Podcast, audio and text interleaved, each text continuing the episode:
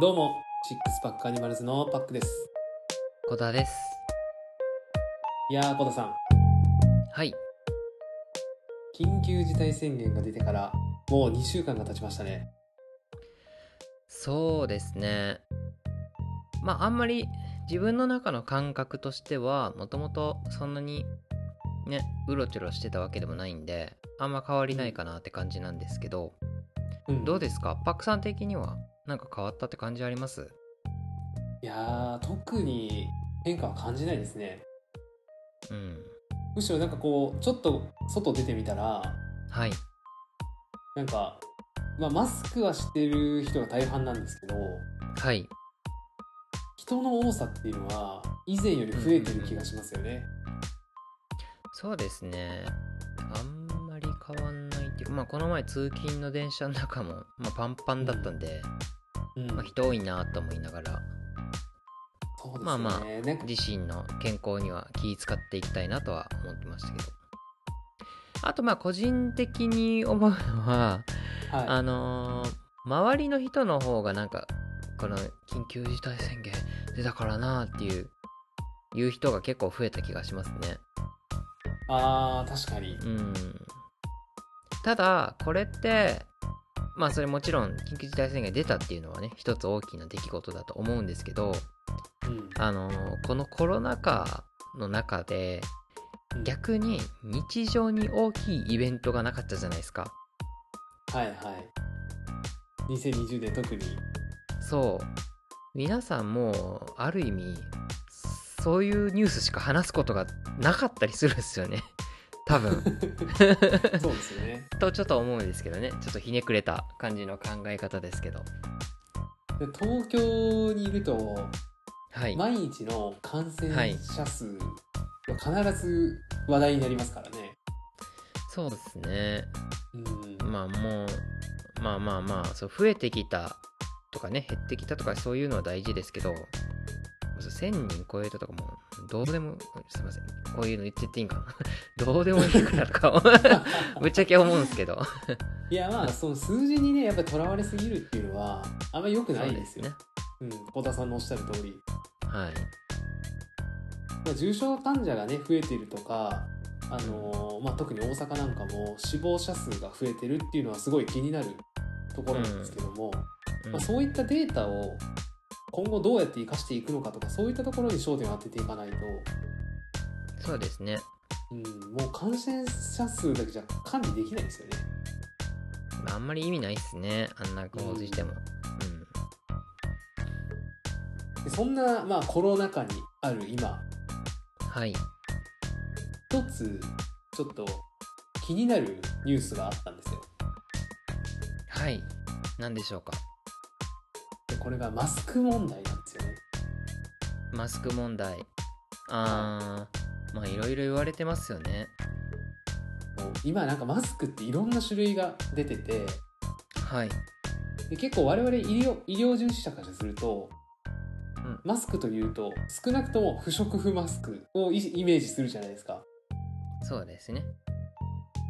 まあもしくはもうちょっと専門的な方だと N95 とかね。そうですね N95 とか、うんうんうんまあ、そのレベルを意識あのイメージすると思うんですけどはい。実際まあこう口さえ防げばいいと思ってる人とかいるみたいで、うんうんうん。まあ、そういうのがこのマスク問題につながってきてるみたいなんですよね。はい。なので今回この「シックスパックアニマルズラジオ」ではい。このマスク問題を取り上げたいなと思ってるんですよ。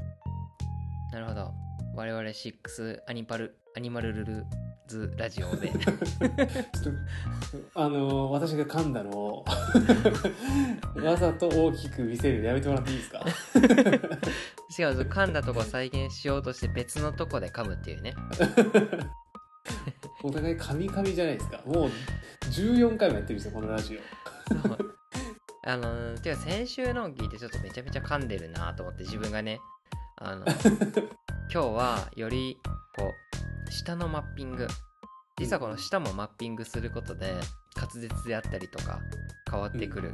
ていう部分があるので、へーそれをすごい意識してやっていきたいなと思ってますあの先週ね小田さんに教えていただいたあのボディマッピング本私買いましたから、もうこあ素れか晴ららガツしガツい勉強して動画作っていきますよ素ど晴っらぷりしいハマってますあれまだそんなに広まってないコンテンツですからねう結構ん、すごい面白いですね面白いと思いますでまあその話は置いといてはいマスク問題ですよはいでコロナの、まあ、感染っていうのは基本的に飛沫感染って言われてるじゃないですか、そうですねまあ、空気中にこう離散した細かい飛沫、うんうんまあた俗に言うエアロゾルとかでも感染する危険性があると言われていて、まあ、基本そう人から人の口から出た唾とかうんそういうものをこう吸い込むことによって感染すると言われてるんですよね。そうですね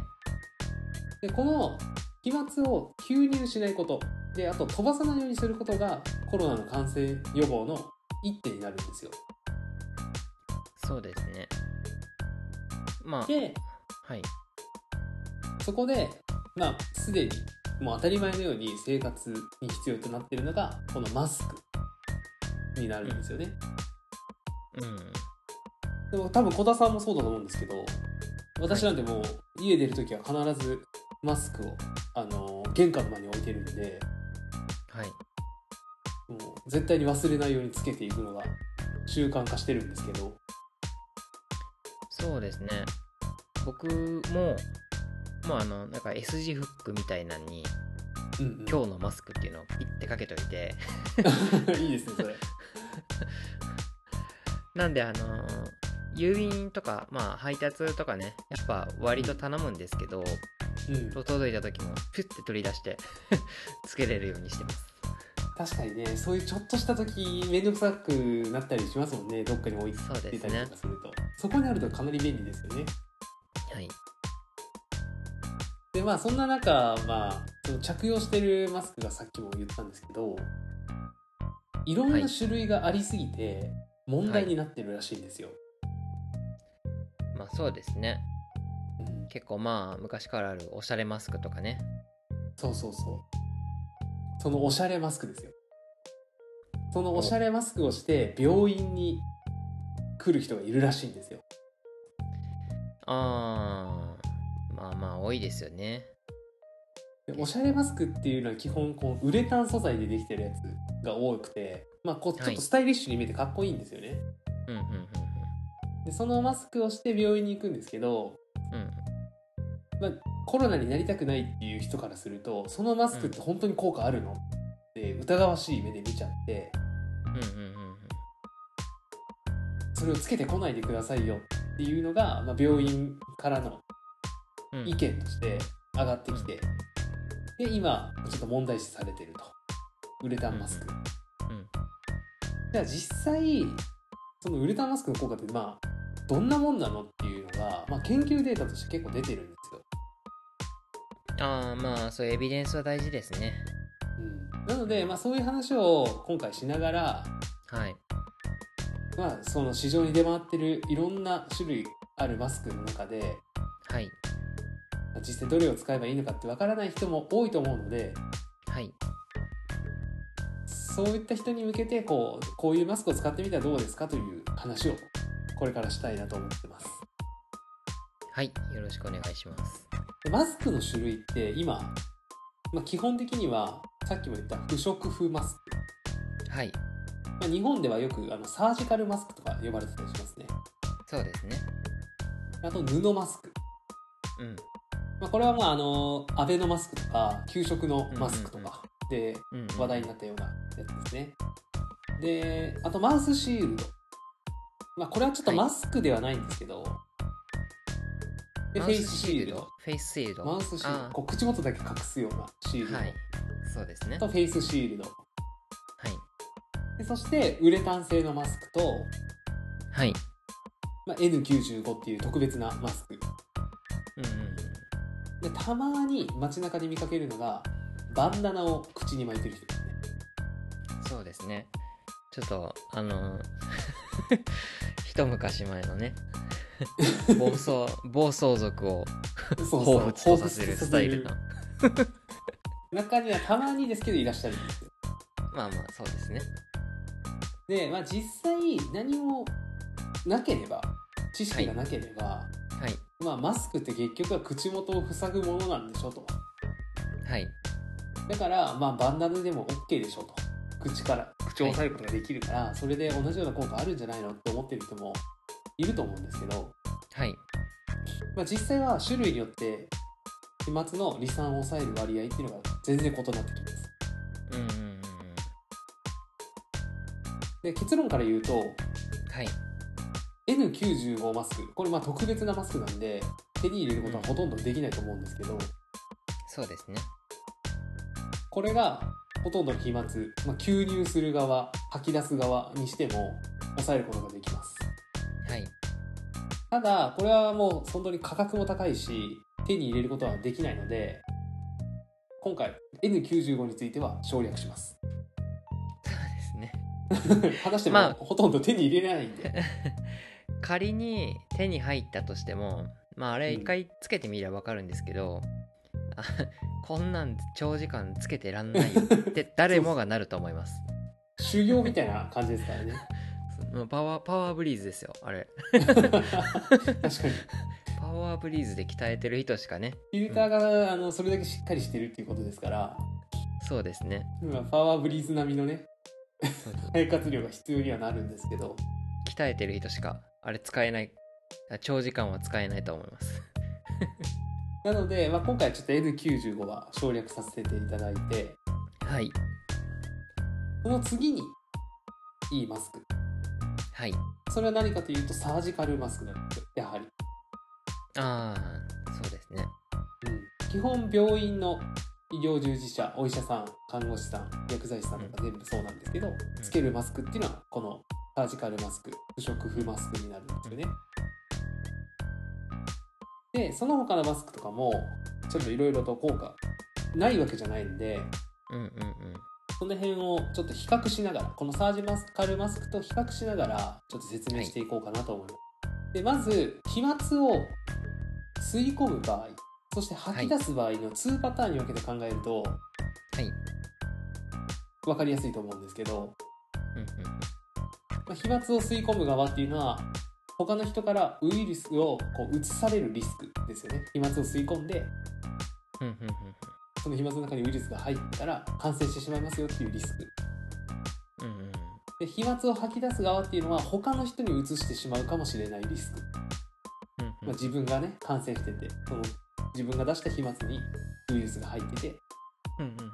それが誰かに移ってしまうというリスクがあるのでこの2つのパターンに分けてちょっと考えてみますはい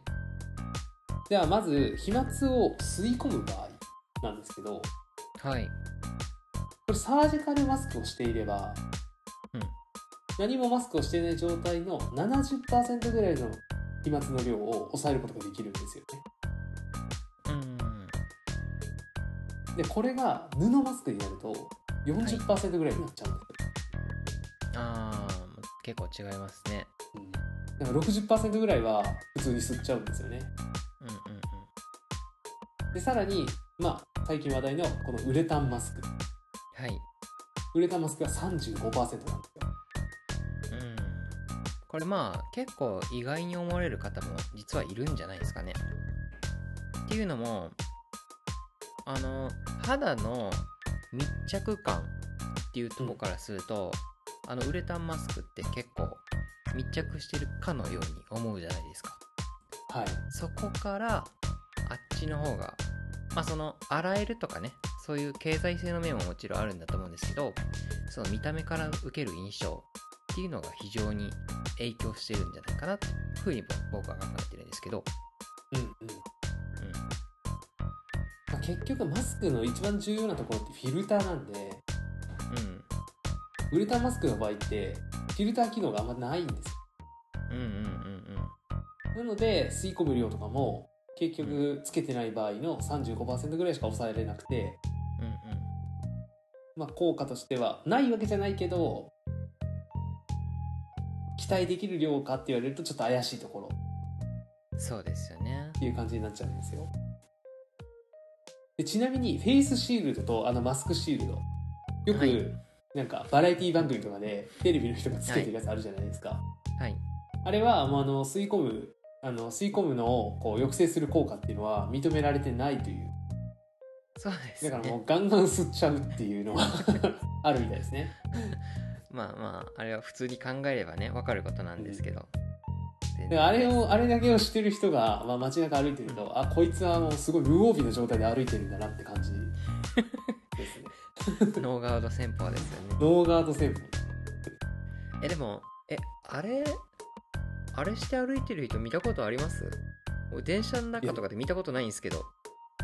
ないねほとんどないですね。うんあの飲食店の人とかねうんうん、はなんかそういうイメージはあったりするんですけどそうですね。あとなんかイベント会場に立ってる人とかは、まあそうですねうん、やっぱ顔を見せるっていう意識が強いみたいそうですねそれも大事だなっていうところがあっ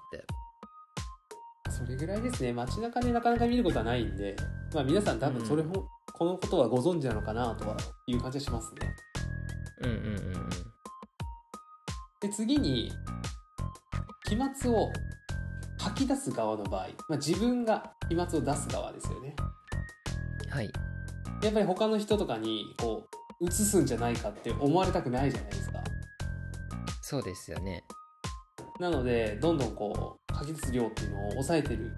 抑えることができるマスクをしていきたいところなんですけどこはいれサージカルマスクをしたらはい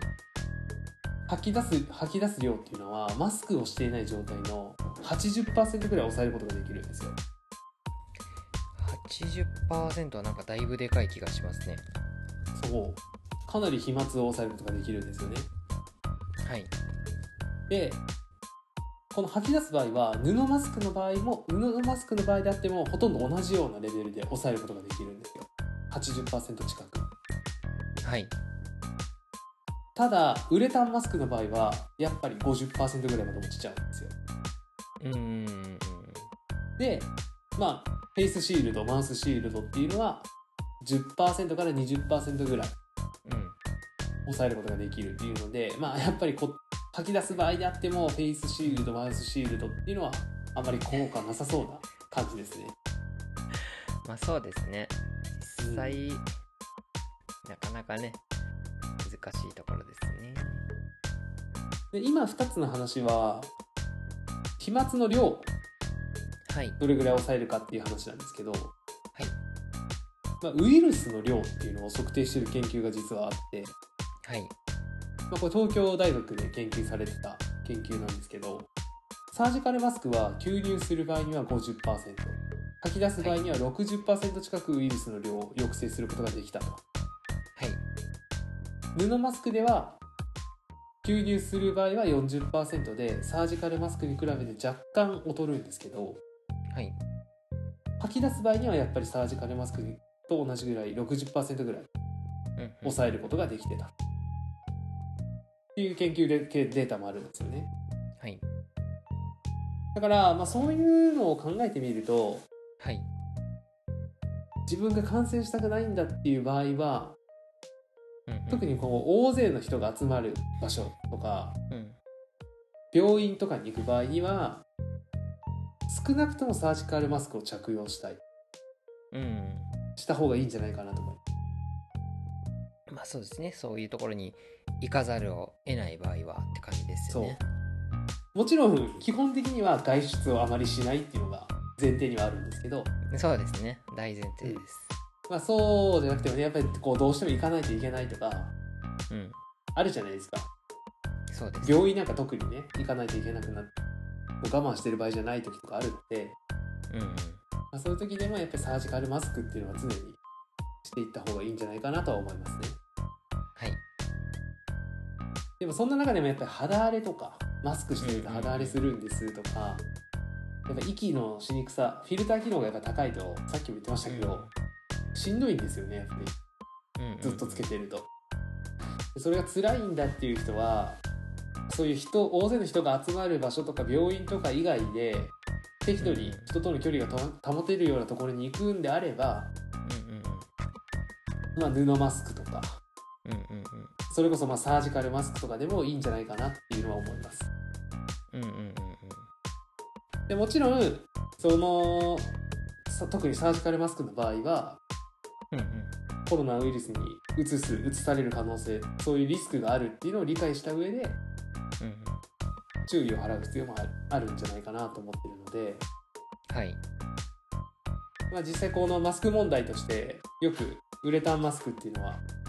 話題に上がりますけど、はいまあ、そういう意味でもそういう風に見られてるんだなって自分で意識してウレタンマスクはつけた方がいいんじゃないかなとは思いますよね。そうですねうん、でマウスシールドフェイスシールドっていうのは基本的にはマスクした状態でさらにその補助的な仕様でうんうん使用するのがいいんじゃないかなと思います。まあ、単独の使用っていうのは基本的にはおすすめできない。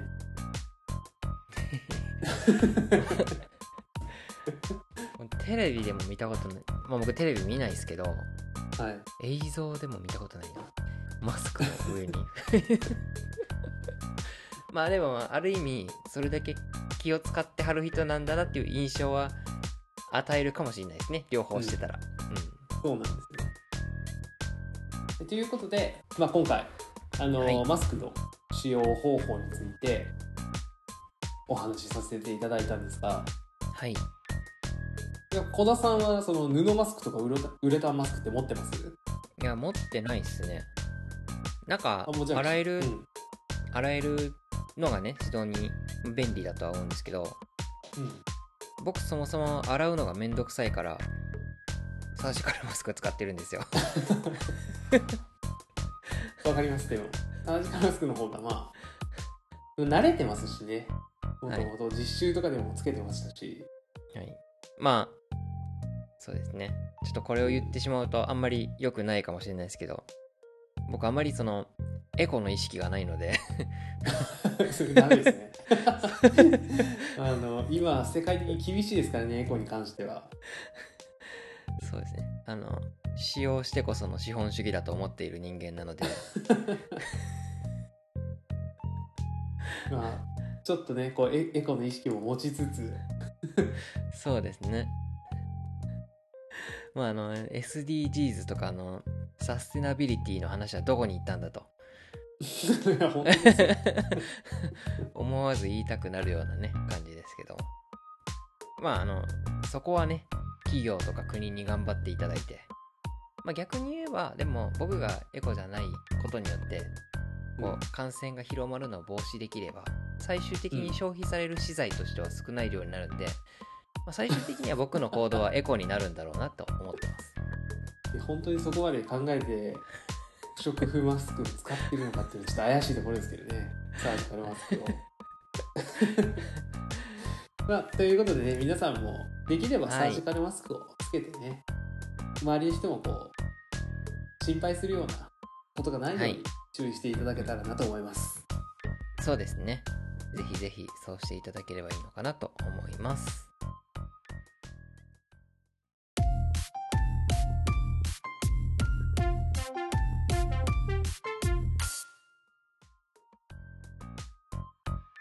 えー次のコーナーに移っていきたいと思います。あまあそんな時間ですかこんな時間です。はい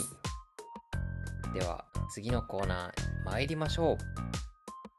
これがおすすめなんですがどうですかはいということで今回あの私パックの方からはいぜひ小田さんにおすすめしたいものがあるんですよはい何でしょうかそれがですねはい HIIT トレーニングです HIIT トレーニングあれなんかの回で聞きましたよねそれそうですなんだ以っけ前ちょっと説明したんですよはいちょっと私はどの回でこの話をしたのかっていうのはあミトコンドリアだ忘れて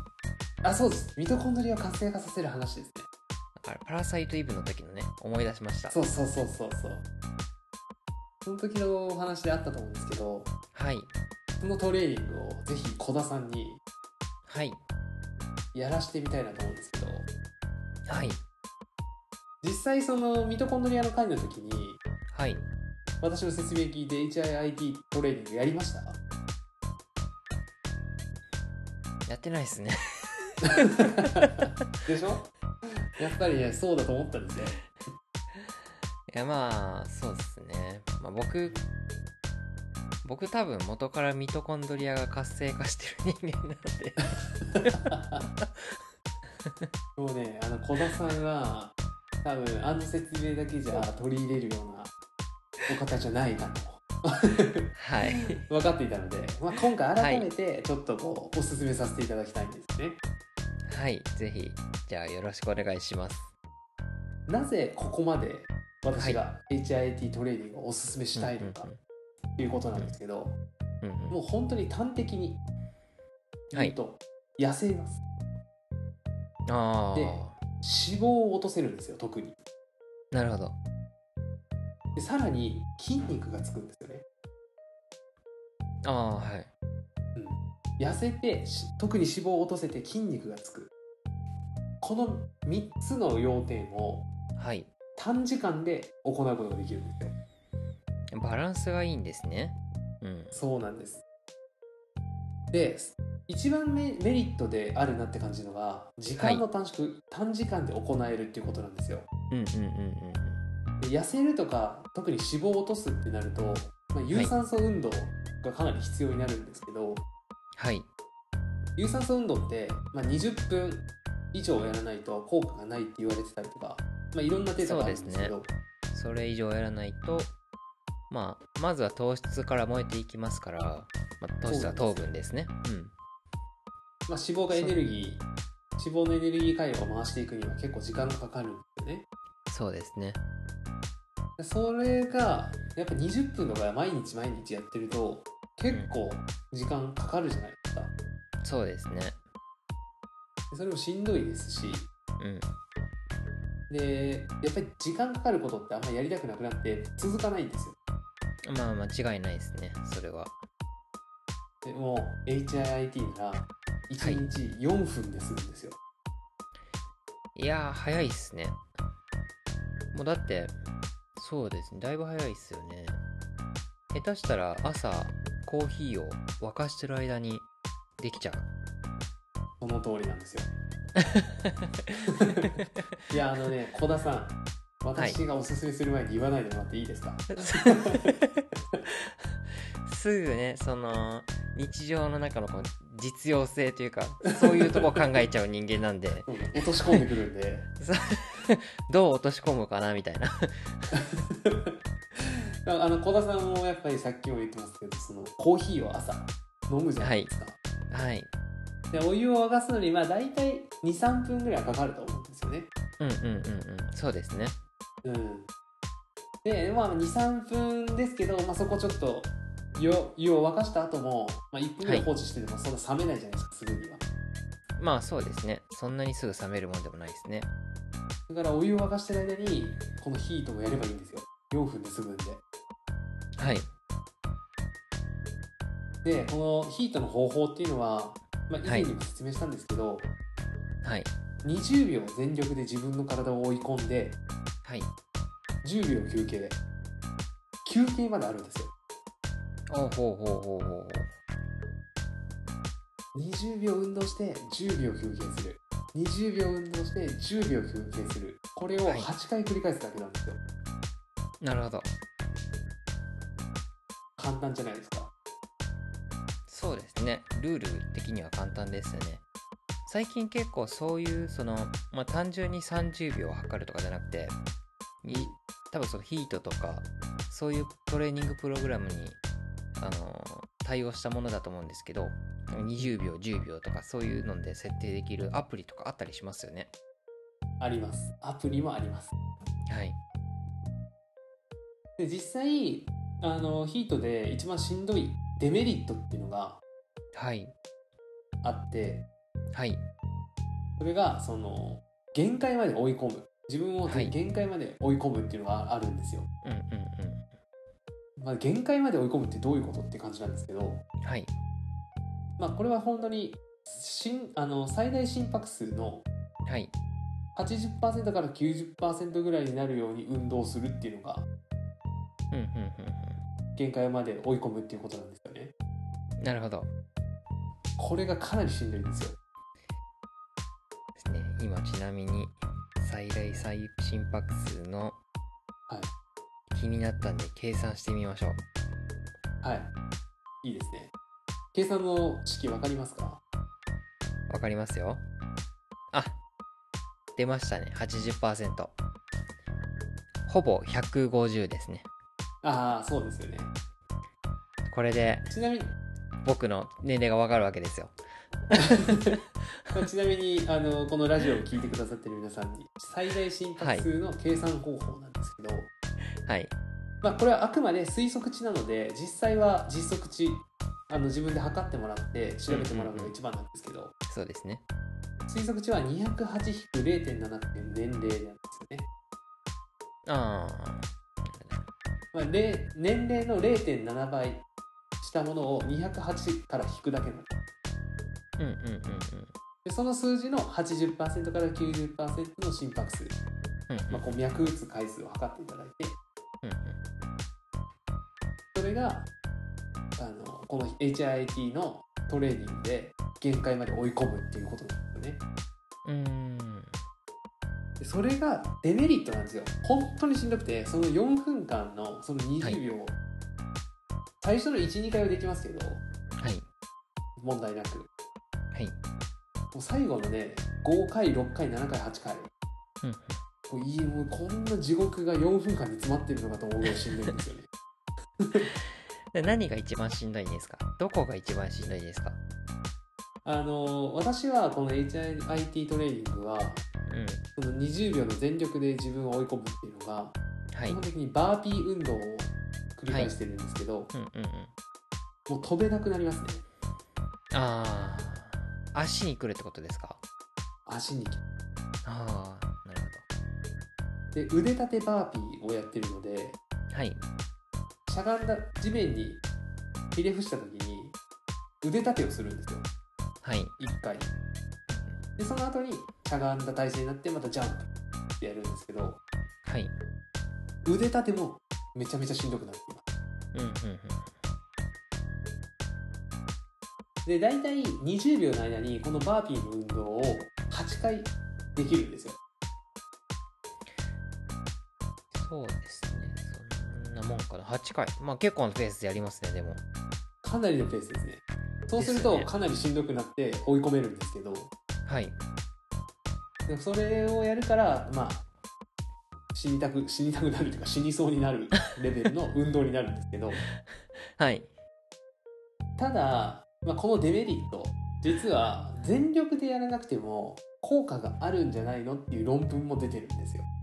ほうほうほうほうほだから20秒やって10秒インターバル20秒やって10秒インターバルっていう運動をすることでう。はい。脂肪を落として筋肉をつけることができるんじゃないのっていうデータも出てるのではい。実際デメリットが消えてメリットしか残らないうんうん。運動になってるんじゃないかなっていうつまりそれはその20秒のサイクルっていうのをもうちょっとぬるくやるってことですかね、例えば今のそうです8回から5回ぐらいにするとかそう減そんらなして感じですかねなるほど自分のできる範囲で運うんう動んするでそれは20秒もなんかなんていうんですかこう腕を上げ下げしてるだけの運動とかだと効果はないと思うんですけど、うんうんまあ、筋肉トレーニングに近い運動ですよね筋肉をちゃんと使って20秒間運動して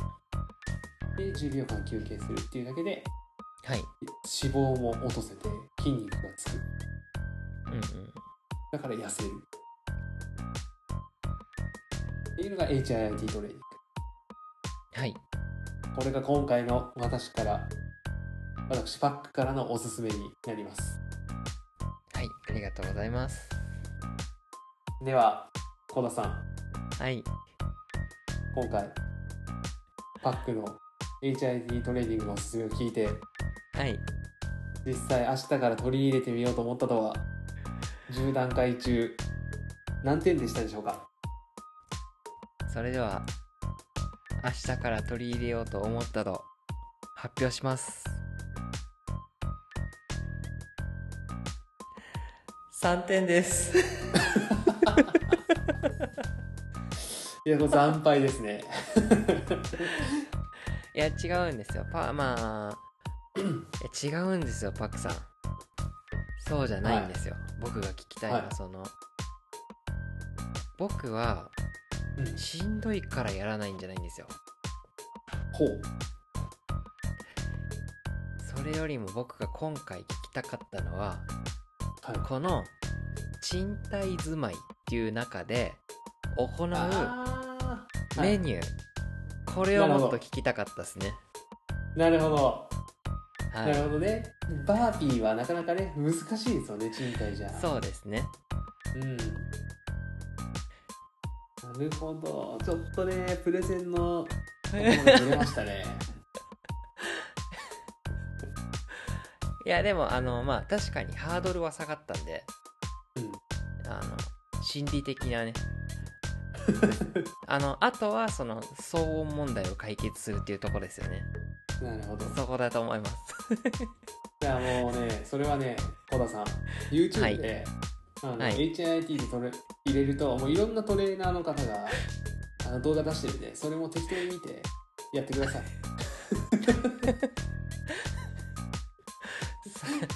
わかるちょっと逃げじゃないですかねそれはまあまあいずれねまたあの、はい HIT トレーニングのそのメニューっていうのもご紹介できればなと思うんで、また今そう後ですねお話ししていきたいと思いますもっと専門的にやる会を設けていただいてぜひぜひそうですねやっていきたいなと思いますではこのコーナーは以上ですはいありがとうございましたそして3つ目のコーナーいきましょうか、ぜひ行きましょうそうだリモートで東京に行こうイエイイエイというわけで今週はですねはいまあ今週ねちょっと雨が多かったんで多かったですねうんあんまりねまあもともとそんなに外うろつけないんであんまり伸びてないですけどいつもよりちょっと少なかったですね先週がだいたいまあ週で40キロ近くって形だったんですけど今週はちょっとそこから10キロ 落ちちゃいまして30キロでしたはねい、おお30キロはい、1日あたり、まあ、平均して4.4って数字だったんで、まあ、ほぼほぼ30キロかなっていうところなんですけど前回は確か前回伊賀か5.4甲があ、そうですね。伊賀、伊賀まで行きました。行ってたんですよねはい。ここから30キロってなるとはい。これってどの辺ぐらいまで行ってるんですか今回が、はい今回も距離は測定したんですけど、えっ、と、一応、津市まだちょっと三重県なんですけど、うんうん津市ですね。うんまでなんとかはい、到着し、まあ、ほぼ、ほぼ伊勢なんですけど、ほぼ伊勢寄りの津市ですね。まで到着することができました。じゃあもういよいよ関西圏を来週には抜けてくるっていう感じですねそうですね。来週には、名古屋行きたいですよね。ああいいですね名古屋ヤバトン食べたいですよ、ヤバトン。はああ美味しいですね味噌カツねい。名古屋行ってはい食べました。ヤバトンですかうん。で、えー、あ、ちなみに何ですかちなみにあの津市は一体どういう町なんですか、津市は、 あんまり知らないんですけど、うんあの、みんな大好きトリップアドバイザーで、あの、調べたところですね。なんかちょっと面白い観光スポットがあって、ドルーブル彫刻美術館っていうのがあるんですよね。へえあもちろんあの元のやつがいっぱい入ってるわけではないんですけどうんただそのルーブルからも結構公式に認められているような美術館になっていて、まあミロのヴィーナスとか、まあ、ジオの女神像とかそこそこ迫力のある美術を、まあ、あの品を見ることができていやすごくいいなと思いましたね。ちょっとこはいいれですね、うん、割と行ってみたいなと思います。まあ結構その、まあ、僕は割とアートとかも好きなので、こういう美術美術館とか作品展とか、まあ、行けたらいいなとは思いつつ個人的にはなかなか行かなかったりするんです けどまあこれを機にねまたあのこういう出かけたりして行ってみたいなとは思いましたねいいですね津市に行ってルーブル美術館を見て名古屋に行ってヤバトンを食べると、そうですねちなみにこのミロのヴィーナスミロのヴィーナスって言われて思い浮かびます、あのあのーなんかうん学校とかの美術室とかに絶対なかったですかこれ見えますか ねあありましたありましたあの片腕だけのやつですねそうですねあれ片を腕両だけと腕いがうかななんいか腕がない両腕やなつくてそ肩うですがそうです半分だけしかないみたいなはいまあ僕の高校にも例に漏れずこれ置いてあったんですけど、はいもうね なもうみこのミロのヴィーナスが、あのある日男子トイレを開けたらなぜか中にミロのヴィーナスがいたんですよねそんなことありますか何呪いですかそれはめちゃくちゃびっくりしてでなんかうん男子トイレって一応そのまあ札がねかかってるんですけどなんかそこが校長室って書いてた使ったこともあってあのーまあすげえ多分ねセンスのあるいたずらをするやつがいたんでしょうねとんでもないいたずらですね学校側からする とそうですね面白いですけどね一人でめちゃめちゃ受けちゃいましたけどねあの良い子の皆さんは絶対に真似をしないように注意してくださいえーただなんかもう犯罪ですからねそうね、そうですね。まああれは今でも何だったんだって思いますけど。い やびっくりですねトイレ開けたらミロのミロのヴィー見ナスていやもう男性用トイレですけどみたいなめちゃくちゃ、と思ってだ見たら校長室みたいなあそう そうなんですよ。みんな間違ってるよみたい な何かがね、いたんでしょうね、きっとね。じゃあまた来週もちょっと小田さんがどこまで歩けるのかっていうのを楽しみにしながらはい、今回のこ